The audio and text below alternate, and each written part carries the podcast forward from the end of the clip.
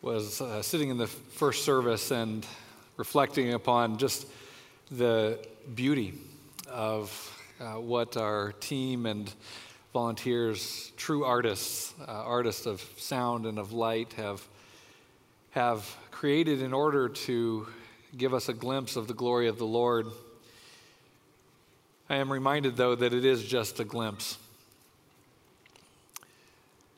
The Lord says that uh, in the eternal kingdom, uh, the Lord Himself will be our light. There will be a, a glorified choir.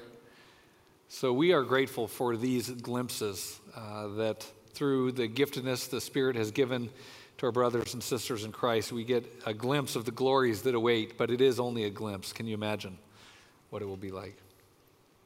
This morning, we're going to continue our trilogy on prayer from Matthew chapter 6, verses 5 through 13. This will be the third and concluding message on this. And this three part series on prayer I've entitled Teach Us to Pray. That's from Luke chapter 11 when one of the disciples comes up to Jesus and says, Lord, teach us to pray. Hope it's the desire of your heart to learn from Christ how to pray. In the first message, on this vital passage, we covered four principles of prayer from verses 5 through 9, which are the verses immediately preceding the Lord's Prayer. And we learned that we should pray with sincerity. We should pray in secret. We should pray succinctly, and we should pray substantively. That was our first message on this passage. Then last week, we focused on the first phrase of the Lord's Prayer, in which Jesus teaches us how to address God, and we learned that we should pray as a son. We can come with boldness and confidence into the very holy place, the throne room of God, the great King, and we can come with boldness because of the new and living way Christ opened for us through his flesh, and we can come the way only a son and a daughter can come, saying, Abba, Father. So, thus far, we've covered two categories of instruction in this marvelous passage. We've covered the instructions on how to approach God in the prologue in verses 5 through 9. And then we've covered the instruction on how to address God in that first phrase of the Lord's Prayer in verse 9. And so today we'll be moving on to a third category of instruction, which is the Lord Jesus' instructions on what to ask God. So, how to approach God, how to address God, and now finally, what to ask God. And we'll be focusing today on the six specific requests which Jesus taught us to ask for in the Lord's Prayer. And as we've discussed in both of the previous messages and spent a significant amount of time last time talking about, the first three requests are really focused on the glory of God and then the last three are focused on the needs of man. So even when we go to God in prayer, we should be God centered, not man centered. Christ, as Colossians 1 says, should have first place in everything, and that includes in our prayer. So we want to first focus on the glory of God and then on the needs of man. So let's read the Lord's Prayer together, Matthew chapter 6, verses 9 through 13. And notice as we read the six requests which are made. Jesus says in Matthew 6 9, Pray then in this way Our Father who is in heaven, hallowed be your name.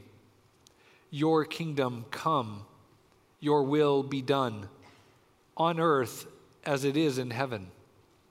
Give us this day our daily bread, and forgive us our debts, as we also have forgiven our debtors. And do not lead us into temptation but deliver us from evil. For yours is the kingdom and the power and the glory forever. Amen. We've derived our sixth principle of prayer. If you remember, we were going through these 12 principles of prayer, and we've derived our sixth principle of prayer from the first request here in the Lord's Prayer, which we see in that last phrase of verse 9 Hallowed be thy name. And so the sixth principle of prayer is to pray for sanctification. to pray for sanctification. The request here is, Hallowed be thy name. And that English word hallowed is one that has become less common uh, in our day. This is a translation which is really carried over from the King James because so many millions of people have memorized the Lord's Prayer in the King James.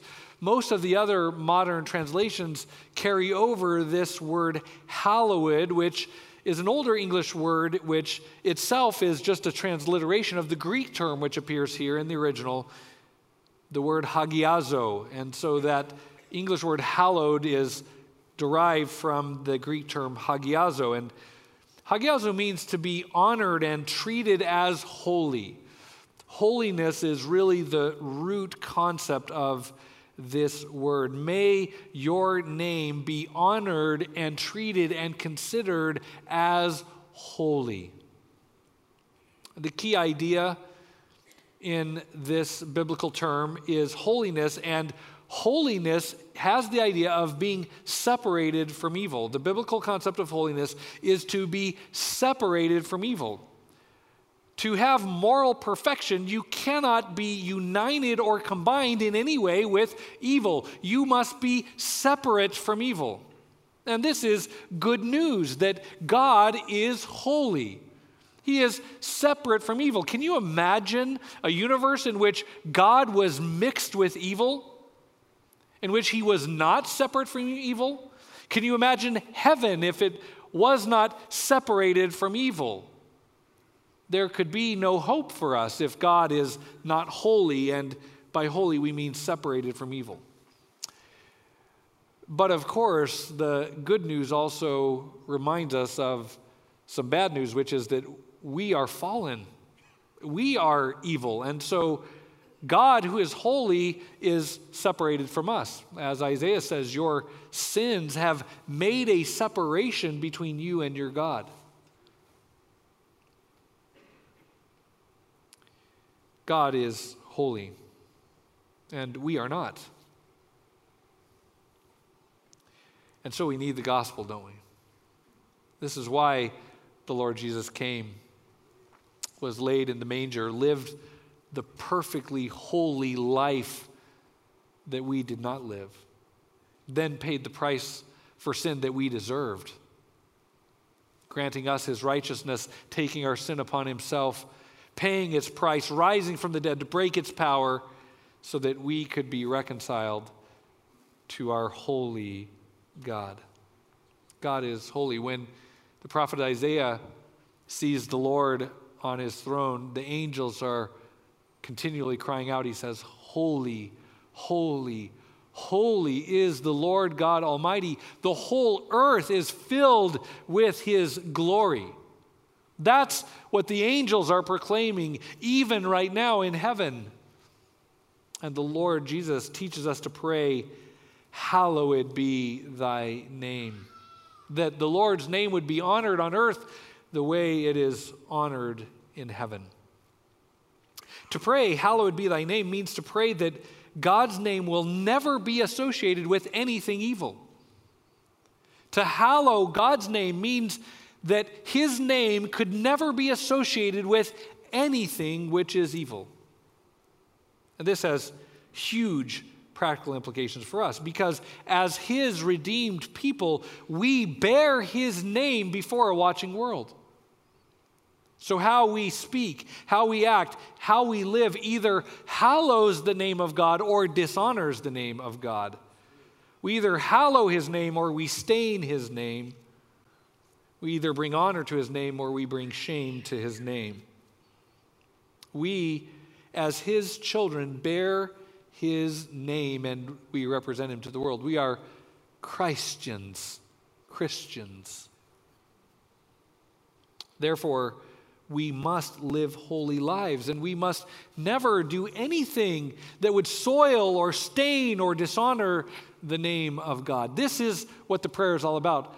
Father, our Father who is in heaven, hallowed be your name. May your name be reverenced, honored, exalted, and treated as holy and sacred.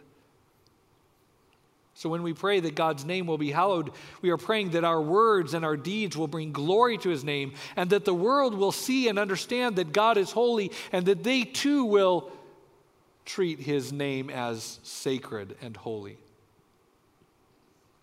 So to pray, hallowed be thy name, is to pray for sanctification, for growth in personal holiness that will result in God's name being reverenced in our lives and through us to others. The earnest desire of every believer's heart must be to reverence the name of God and to lead others to reverence his name.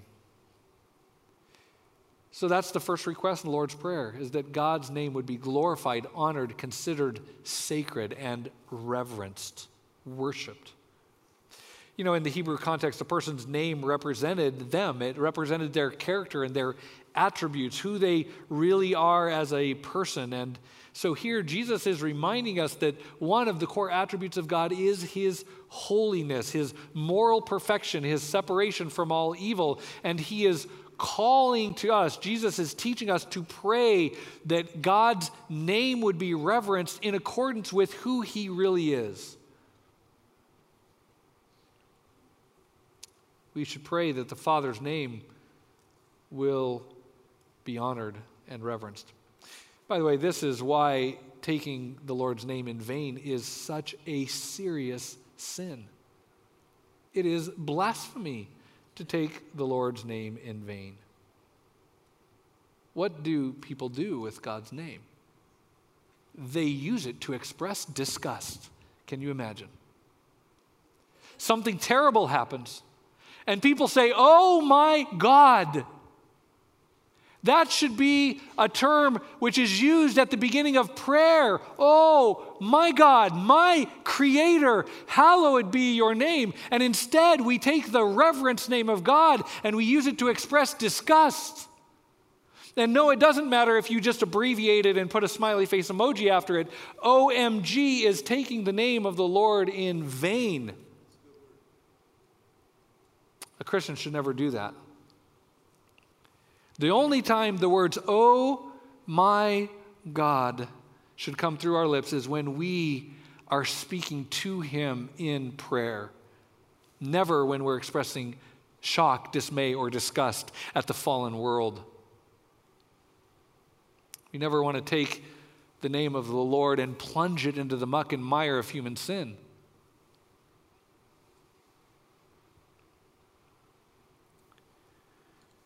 Can you imagine if I had, let's say, you know, uh, you know, sometimes people put like these family names on a, you know, engraved on a wooden board and they keep it, passed it down from generations. It has the name of the family. Can you imagine if I took my father's name and I plunged it in a toilet?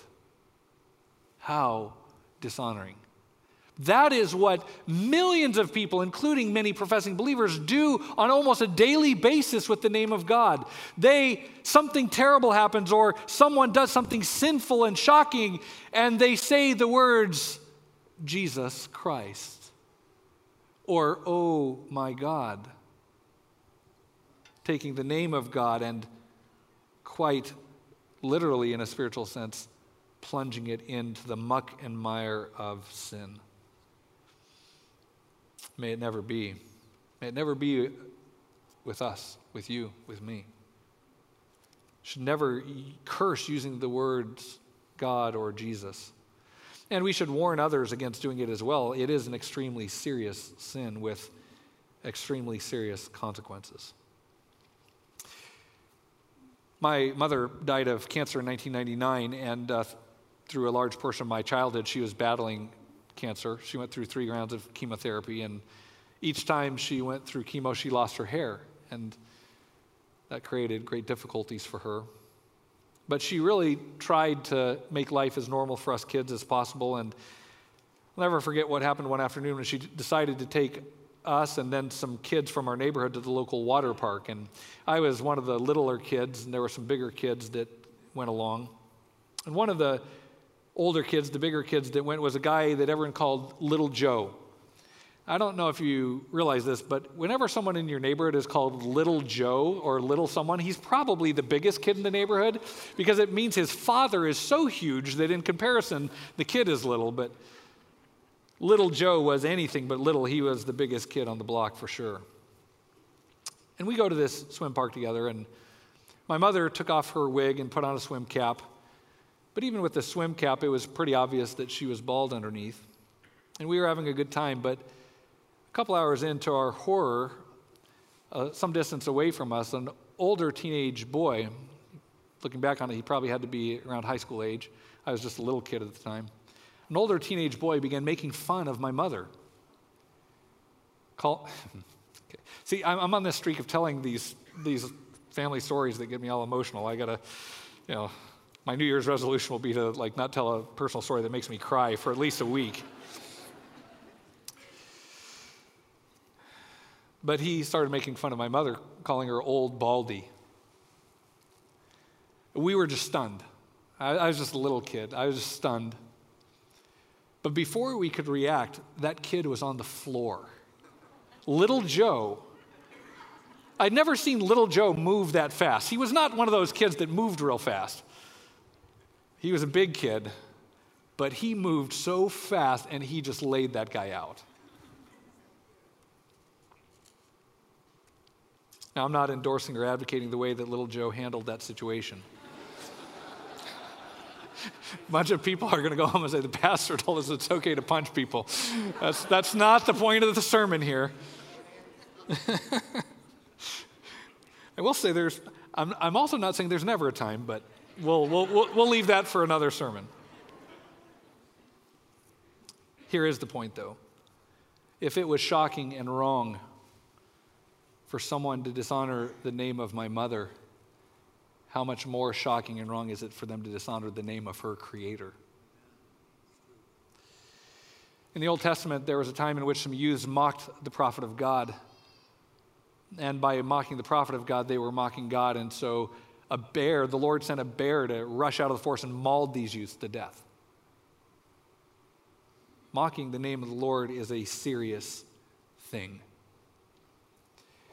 And while Scripture does teach that vengeance is the Lord's, not ours, and so we should never take matters into our own hands, we should appropriately warn and exhort people not to blaspheme the holy name of God.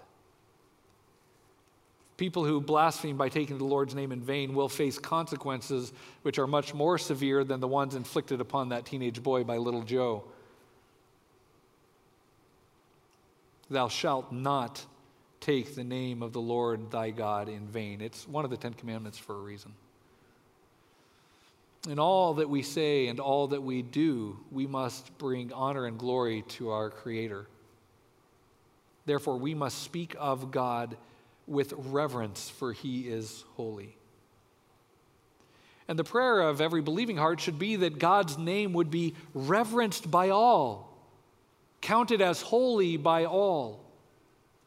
I think nothing better captures the meaning of that phrase, hallowed be thy name, than Psalm 34 3, in which David writes, Oh, magnify the Lord with me. Let us exalt his name together. That's what hallowed be thy name means. Oh, magnify the Lord with me. Let us exalt his name together. Hallowed be thy name, O Lord. So the sixth principle of prayer is to pray for sanctification, that we would speak, live, and act in such a way which honors the name of God, which treats his name with reverence and with the holiness that belongs to him. The seventh principle of prayer is in verse 10, and that is to pray strategically. The second request is after hallowed be thy name is thy kingdom come. And this teaches us that we should pray strategically. God's plan is to redeem fallen man, to destroy the works of the devil, and to establish his kingdom. When Christ returns, he will return to rule and to reign on this earth for a thousand years, seated on the throne of David and restoring this world to its original intent. The kingdom is coming. And Jesus teaches us to pray that the kingdom will come. Thy kingdom come. We're praying, Lord, bring the kingdom. In other words, Lord, return. Like that very last prayer in the Bible in Revelation 22, where it says, Amen, come, Lord Jesus, come. Maranatha. Jesus teaches us to pray that the kingdom will come, and he clearly portrays it as something which will occur in the future. So, one of the many reasons why I am a premillennialist and not an amillennialist or a postmillennialist is right here in the Lord's Prayer. Jesus teaches us to pray that the kingdom will come. Why would Jesus teach us to pray that the kingdom would come if it's just something spiritual or allegorical which already exists in the hearts of believers? No, this is a real kingdom, and we are to pray that it comes. The king, we're to pray that the king will come to establish his kingdom and to rule and to reign. And the scripture says he will come and he will rule and reign with a rod of iron. He will rule with justice and with righteousness. He will put an end to the kingdoms of men, the rotten kingdoms of men, and he will establish a righteous kingdom which fulfills all of those Old Testament prophecies, the promises given to Abraham and to David and throughout the Old Testament of the coming kingdom. I want you also to notice that when we ask for the kingdom to come, we're asking God to do it. This is important. We're asking God to bring the kingdom. Thy kingdom come. We're not praying, God, help us establish the kingdom. No, we're saying, God, you bring the kingdom. You establish the kingdom. When we ask for the kingdom to come, we're asking God to do it. It's not something we do, it's something He does. We don't establish the kingdom, He does. What's our role? Well, we're ambassadors of that coming kingdom. We're not the founders of the kingdom, we are ambassadors of the kingdom. We appeal to people to be reconciled to God so that their citizenship can be transferred from the kingdom of darkness to the kingdom of God's beloved Son. We don't bring in or establish the kingdom, we preach the coming kingdom. And so I am concerned about the recent resurgence of various strains of what is called postmillennialism. There are strains of this emerging on both the extreme left and the extreme right of the political guide uh, of the political divide. And both of them are misguided because they wrongly assume that the kingdom of God can be established through the actions of men through the social or political activities of men, the kingdom of God can be established. That is false. Social and political action does not bring in the kingdom of God. Jesus brings the kingdom of God. And when he brings the kingdom of God, it will not be a gradual process. He will come riding a white horse at the head of the host of heaven, and he will put an end to the rotten kingdoms of men and establish his righteous kingdom, ruling and reigning on the throne of David. Now, does this mean that all social and political effort is useless and we should just be socially and politically passive? That's, that's not what I'm saying. We are, the scripture says, salt and light in the world. But what does salt, for example, do? Well, salt prevents decay. It slows down decay. They would take their meat and their products and wrap it in salt, and salt would slow the decay. It would preserve things a little longer. That's what we do through social and political action. We slow the decay. We are a restraining influence against evil in the world. Like salt, social and political action by Christians may be used by God to slow the rot of the kingdoms of men, but let me guarantee you, those kingdoms are rotting. Only the return of Jesus establishes the kingdom of God. We restrain evil but we do not establish the kingdom through our social and political action. The king establishes the kingdom.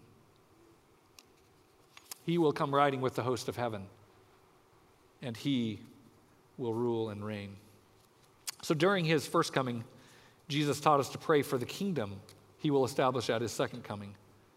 And God's grand strategy needs to be a core priority in our prayers.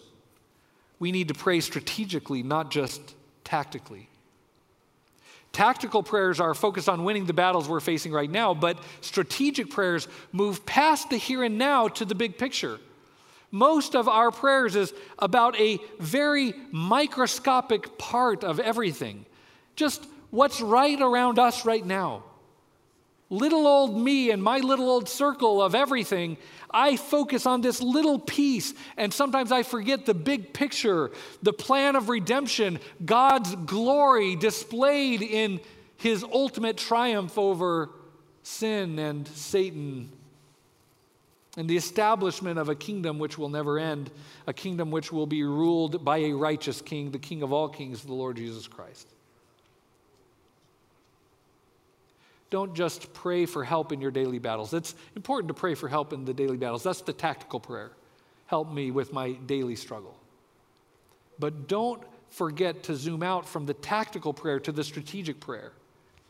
Tactical prayer is praying for your daily battles Strategic prayer is praying that the war will end when the king comes. Pray for the return of Christ. Thy kingdom come. And then be encouraged because we know that Christ will return to rule and to reign. The kingdom of God will come, and what a glorious day that will be. So let's be praying strategically, Thy kingdom come. Revelation 22 20 the last prayer in the Bible, is about this. Revelation 22 20 says, He who testifies to these things says, Yes, I am coming quickly. And then comes the last prayer recorded in the Bible Amen. Come, Lord Jesus. Our Father who is in heaven, hallowed be thy name, thy kingdom come. The eighth principle of prayer is in verse 10, and that is to pray with submission. And the next request is, Thy will be done on earth as it is in heaven. Thy will be done on earth as it is in heaven. When we pray, Thy kingdom come, we're saying, Lord, we want you to come and reign. And when we say, Thy will be done, we are saying we want to serve and obey you. Thy will be done. Not my will, Thy will be done. And let it be done on earth the same way that it's done in heaven. I want you to think of how the angels, the holy angels, and the glorified saints in heaven serve and obey the Lord. It's not partial, it's full obedience. It's cheerful obedience. You know, when Katie and I were, you know, when the kids were little, we are trying to teach them what obedience really means. And we would teach them to obey means to obey right away, all the way, and with a cheerful heart. That's what it means to obey. Obey right away, all the way, and with a cheerful heart. That's how the inhabitants of heaven obey the Father it's how we should obey here on earth. So, saying, Thy will be done is a prayer of submission, an affirmation that we want to know and do the will of the Father. It's saying that we want our obedience to be so full, so complete, so immediate, and so cheerful that it would be comparable to the way the host of heaven obey the Lord. Hendriksen comments, quote, It is the ardent desire of the person who sincerely breathes the Lord's Prayer that the Father's will shall be obeyed as completely, heartily, and immediately on earth as this is constantly being done by all the inhabitants of heaven. Thy will be done on earth as it is in heaven. In other words, may this disobedience which occurs on earth end. May your will be done on earth the way it is done in heaven. Is that the prayer of your heart? Do you desire to know, obey, and do the will of God as faithfully and as fully and as joyfully as the holy angels and the glorified saints do in heaven? And do you desire that others will know and do the will of God here on earth? As it is done in heaven. Well, after the three requests related to the glory of God, the next three requests are for the needs of man. And the ninth principle of prayer is that we should pray for sustenance. Verse 11 Give us this day our daily bread. I want you to note that of all six requests, this is the only one which has anything to do with physical needs. Of six requests, all are spiritual. This is the only one which is physical, and it is quite limited in scope. Just our daily bread. Give us this day our daily bread. I want you to think through the wording here. Give us this day our daily bread. The first word there is give. Give us this day our daily bread. In other words, daily bread is not something you deserve, it's something you're given.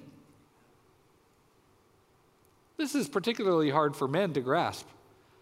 You know, most men, they, they, you know, they want to be good providers for their families. That's respectable. It's actually commanded in Scripture.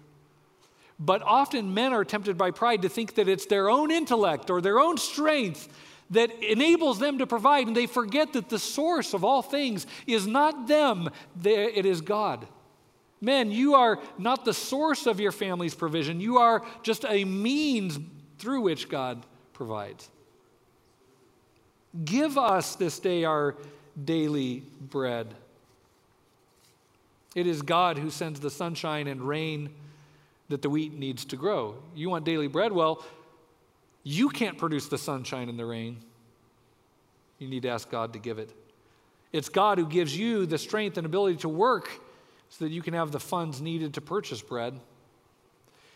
You do realize, of course, that your intellect and your physical strength can be taken from you in an instant. My sister Kendra was here over Thanksgiving when she was 16, she was in a rollover car accident, and many things were taken from her in an instant. So, men, lest you be filled with pride over your physical strength or your intellect and, and boast thinking that you are the provider, remember it is God who gives you all of that. What do you have that you haven't received? So don't boast as if you had not received it. It is God who either prevents or allows the famines, the breakdowns of supply chains, and catastrophes, which can so easily prevent even the hardest working man from having something to eat. So we're told to pray because your next meal, whether you realize it or not, is something God grants to you, He gives to you. Give us this day our daily bread. Notice the words this day. Give us this day our daily bread. Later on in Matthew chapter 6, Jesus is going to teach us in verse 34 not to worry about tomorrow, for tomorrow will care for itself. Each day has enough trouble of its own. So we are to pray, Give us this day our daily bread, and not worry about tomorrow. Tomorrow we'll ask God for that day's bread, one day at a time. Pray for today's bread, leaving tomorrow's needs for tomorrow. Now, Jesus is not here condemning financial wisdom, but he is condemning financial worry. He's not condemning financial planning, but he is condemning financial panic. Don't worry about tomorrow. You have zero ability to control what happens tomorrow. Zero. You can't control what will happen tomorrow. Ask the folks when the tornadoes rolled through. Could they, the day before, by worrying, have done anything to change what happened tomorrow? Neither can you. So don't worry about it. Each day has enough trouble of its own. Worry about today. And trust God with the future. You have to trust the future to the only one who has control over it, and that's God. Not your financial advisor, not your 401k not your employer, not the U.S. government, not the printer in the treasury, God. Notice the words also, our daily bread. Give us this day our daily bread. We are not to ask for more than we need, but only for what we need day by day. There's a verse in Proverbs which is important. Proverbs 30, verses 8 through 9 says, Keep deception and lies far from me. Give me neither poverty nor riches Feed me with the food that is my portion, that I not be full and deny you and say, Who is the Lord?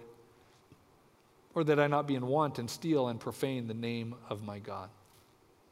Just asking God for what we need, nothing more. What we need day by day. Are your prayers filled with covetousness and greed and envy? Or is your prayer filled with contentment? Lord, give me today my daily bread. Paul says if we have food and clothing, with this we'll be content. Do your prayers demonstrate contentment with daily bread? Next principle of prayer is to pray with sorrow. Verse 12 pray with sorrow for sin. Forgive us our debts as we also have forgiven our debtors. We should pray with sorrow for sin. The Greek term used here is opheiletes. If you remember, we talked about opheiletes when we were talking about the mission statement, because in Romans 1, Paul says, I have an obligation to preach the gospel. And that word obligation is the exact same word used here, opheiletes. I have a debt to preach the gospel. I have an obligation to preach the gospel, Paul says. And here, Jesus teaches us to pray that God would forgive us for our opheiletes, our debts, our unmet obligations, our unfulfilled responsibilities. The Bible teaches that there are two ways we can sin. We can sin actively by committing evil deeds, or we can sin passively by omitting good deeds. You can sin by what you do, and you can sin by what you fail to do. Because the Bible is not just full of thou shalt nots, the Bible is full of thou shalts. And you need to obey the Lord. When He says don't do it, you should not do it. When He says do it, you need to do it. And a opheiletes is an unmet responsibility to God. It's when He says, Thou shalt, and you don't do it. You have an unfulfilled responsibility, an unmet obligation to God or to others. You are to love your neighbor as yourself. When you don't do that, you have a opheiletes, an unmet responsibility. You are to love your wife. If you don't do that, you have an unfulfilled responsibility. As members of the church, we're to love one another. If we don't do that, we have an unfulfilled responsibility. We are to give glory and honor to the Lord. When we don't do that, we have an unfulfilled responsibility. We are loaded with opheiletes, with debts. Jesus asks us, teaches us to ask for forgiveness. Forgive us, Father, our debts. So much I should have done and did not do. So many times where I chose myself over God, myself over others, and I failed to do that which I was required to do I withheld love when I needed to give it. I withheld service when I should have given it. Oh God, forgive my debts. Jesus then adds a phrase that reminds us that it is hypocritical to ask God to forgive us if we are unwilling to forgive others. He says, Forgive us our debts as we also have forgiven our debtors, those who have unmet obligations to us. Your father didn't give you the love that you deserved. Do you forgive that unmet obligation? Your mother didn't do for you what you think she should have. Will you forgive her for that unmet obligation? Jesus is connecting our prayer for God to forgive us for our unmet obligations to our willingness to forgive others for their unmet obligations. Forgive us our debts as we also have forgiven our debtors. Whenever we pray for God to forgive us, it should remind us of our need to forgive others. So we should pray with sorrow for our own sin and with grace towards the sins of others. Let me ask you this Would you want God to forgive you with the same measure of grace that you forgive others? Do you want God to hold on to your unmet obligations the way you are holding on to the unmet obligations of others? You know, as a pastor, you kind of realize that there's people can be on, a, you know, kind of either in line with this text or not in line with this text. Sometimes, you know, people come and, you know, they, something that happened or didn't happen in the church disappoints them. You know, they, they realize that the church failed them in some way. They weren't taken care of or loved or prioritized. And they say, you know, my brothers and sisters in Christ didn't meet their obligations to me. No one called me, or no one visited me, or no one helped me. And there's this sense of, of being wronged. There's a taste towards me, an unmet obligation towards me. And you know what? Usually they're right. Usually there was a, a. There was a failure on the part of the body of Christ to care for one of its members. And for that, as a congregation, we need to ask God to forgive us. Forgive us for our taste, our unmet obligations. Sometimes when people are talking about the taste of others, I wonder how often it dawns on them that they also have a taste. Sometimes the sad reality is that no one called or visited or helped them, but they haven't called or visited or helped anyone either. We are told by Christ to pray not only that our own unmet obligations would be forgiven, but he reminds us that we need to forgive the unmet obligations of others. Pray with sorrow for sin and with grace towards those who sin against us. 11th principle of prayer is in verse 13, which is to pray for shepherding. Do not lead us into temptation, is the sixth and final request. Do not lead us into temptation, but deliver us from evil. What does this mean? The words are familiar to you, but what does it mean? Do not lead us into temptation, but deliver us from evil. I want to just kind of dive into this a little bit with you. In Greek, there is not a separate word for trial and temptation. There's one Greek term which is used for both of those concepts. It's the word peirasmos. And so, in some contexts, it means a trial or testing, and in other contexts, it means a temptation. I want to walk you through this a little bit. In James chapter 1, verses 2 through 4, we see very clearly, as well as in many other passages, that God sometimes does lead us into situations where our faith will be tested. James 1 2 through 4 says, Consider it all joy, my brethren, when you encounter various trials. That's Peirasmos, the exact same term used in Matthew 6 in the Lord's Prayer.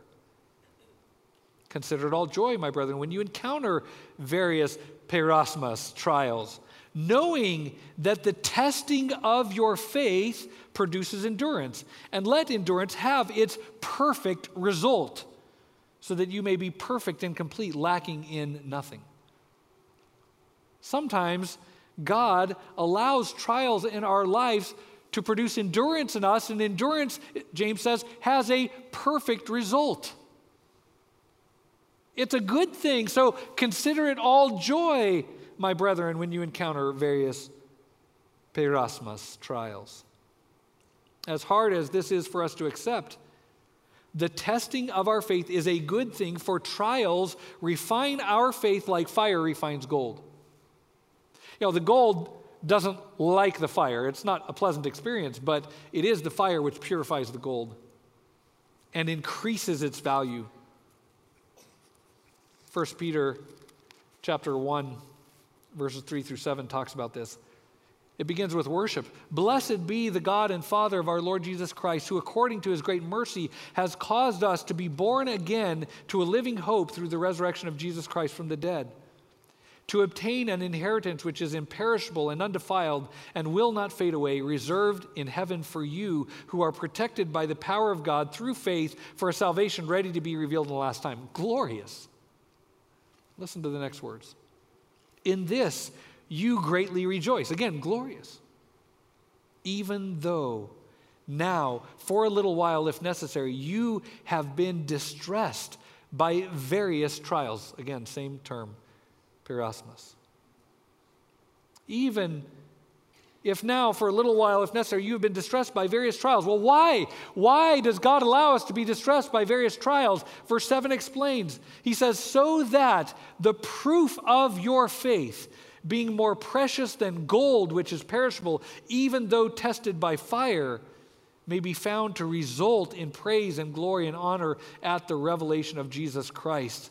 And though you have not seen him, you love him. And though you do not see him now, but believe in him, you greatly rejoice with joy inexpressible and full of glory, obtaining as the outcome of your faith the salvation of your souls.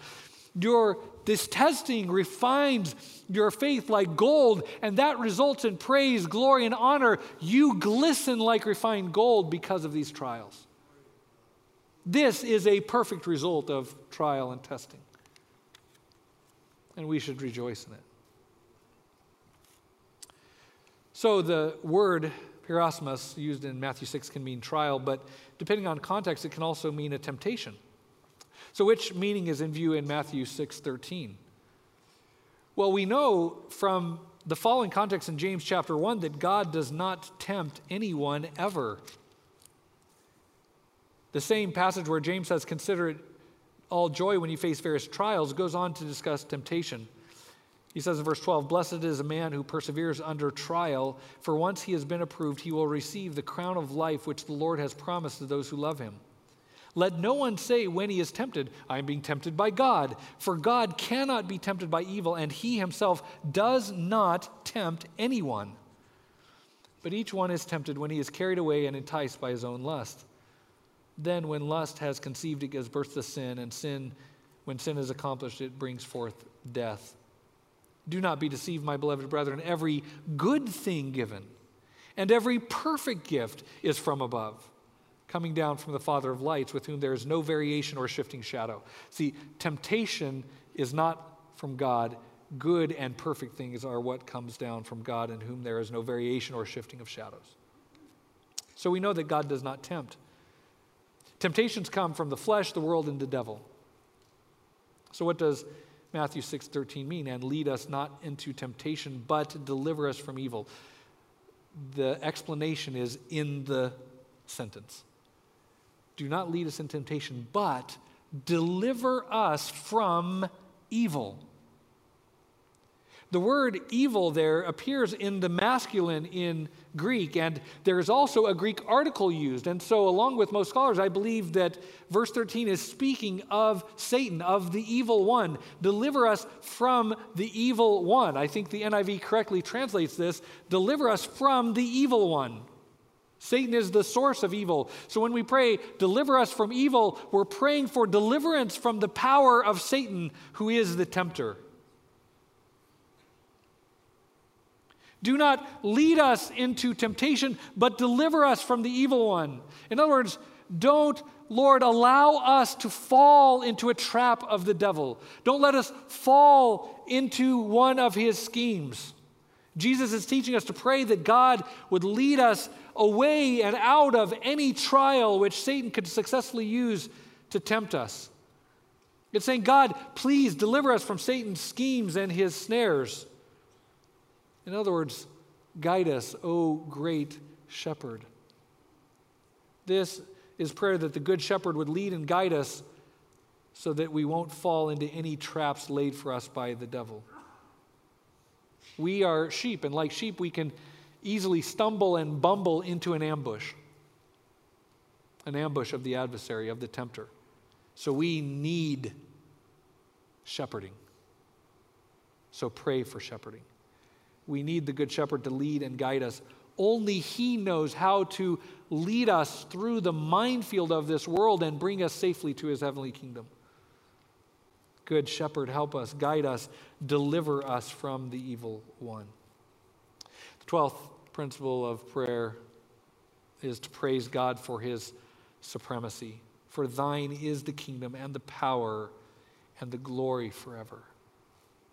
This ancient postscript to the Lord's Prayer reminds us that it's all about God, not us. From him and through him and to him are all things, Romans 11:36 says, so to him be the glory forever. Amen. We end our prayers as the early church did with worship, praising God for his supremacy. And that brings us to the end of our journey 12 principles of prayer. Pray with sincerity, pray in secret, pray succinctly, pray substantively, pray as a son, pray for sanctification, pray strategically, pray with submission, pray for sustenance, pray with sorrow for sin, pray for shepherding, and then praise God for his supremacy. In this passage, the Lord has already answered a prayer.